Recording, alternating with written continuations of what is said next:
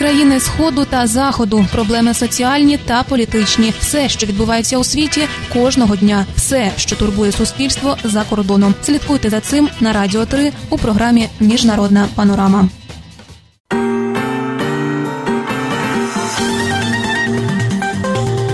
Новини Радіо Свобода. Вітаю вас. Почнемо з головного минулої доби на Донбасі були поранені п'ятеро українських військових. Заявили в штабі. Президент Порошенко підписав закон щодо заочного засудження.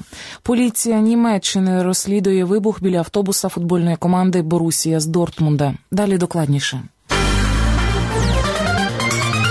Державному департаменті США назвали риторичним прийомом слова державного секретаря Рекса Тілерсона, який напередодні зі слів очільника МЗС Франції поставив під сумнів, чому американці американців має турбувати конфлікт в Україні. Який інтерес для американських платників податків цікавитися Україною, крім великих принципів? Чи не Європа мала б взяти на себе цю відповідальність? Процитував Жан Марк Еро слова Тілерсона на зустрічі голів зовнішньополітичних відомств країн Групи Семи в Італії. Втім, пізніше, як передає Блумберг, речник держдепартаменту Роберт Гамонд сказав, що то був не більше ніж риторичний прийом. Держсекретар Шарек Стілерсон відразу після закінчення зустрічі в італійській Луці вирушив до Росії. Сьогодні він має зустрітися із тамтешнім міністром закордонних справ Росії Сергієм Лавровим. Головна тема позиція заходу щодо підтримки Москвою сирійського президента Башара Аля Асада. Також напередодні візиту в Вашингтоні повідомляли, що сторони серед іншого обговорять і ситуацію в Україні. Перед прибуттям Тілерсона до Росії з ним мав телефонну розмову президент України Петро Порошенко.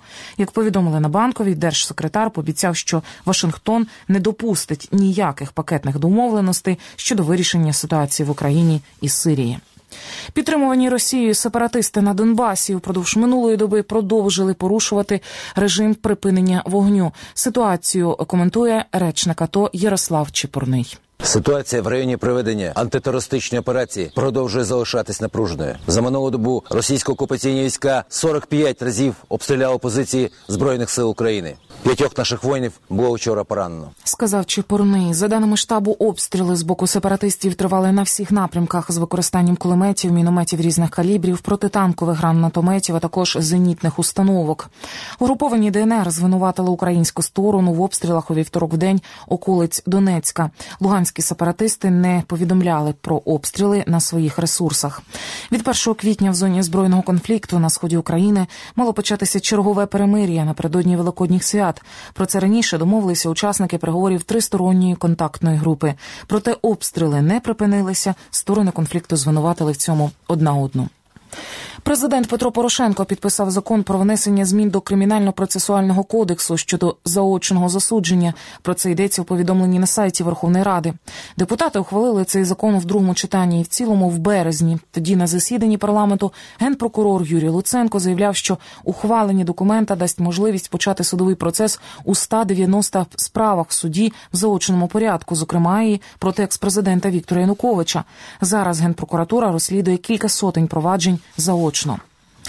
Тим часом Оболонський районний суд Києва призначив засідання у розгляді кримінального провадження щодо колишнього президента Віктора Януковича за звинуваченням у державній зраді.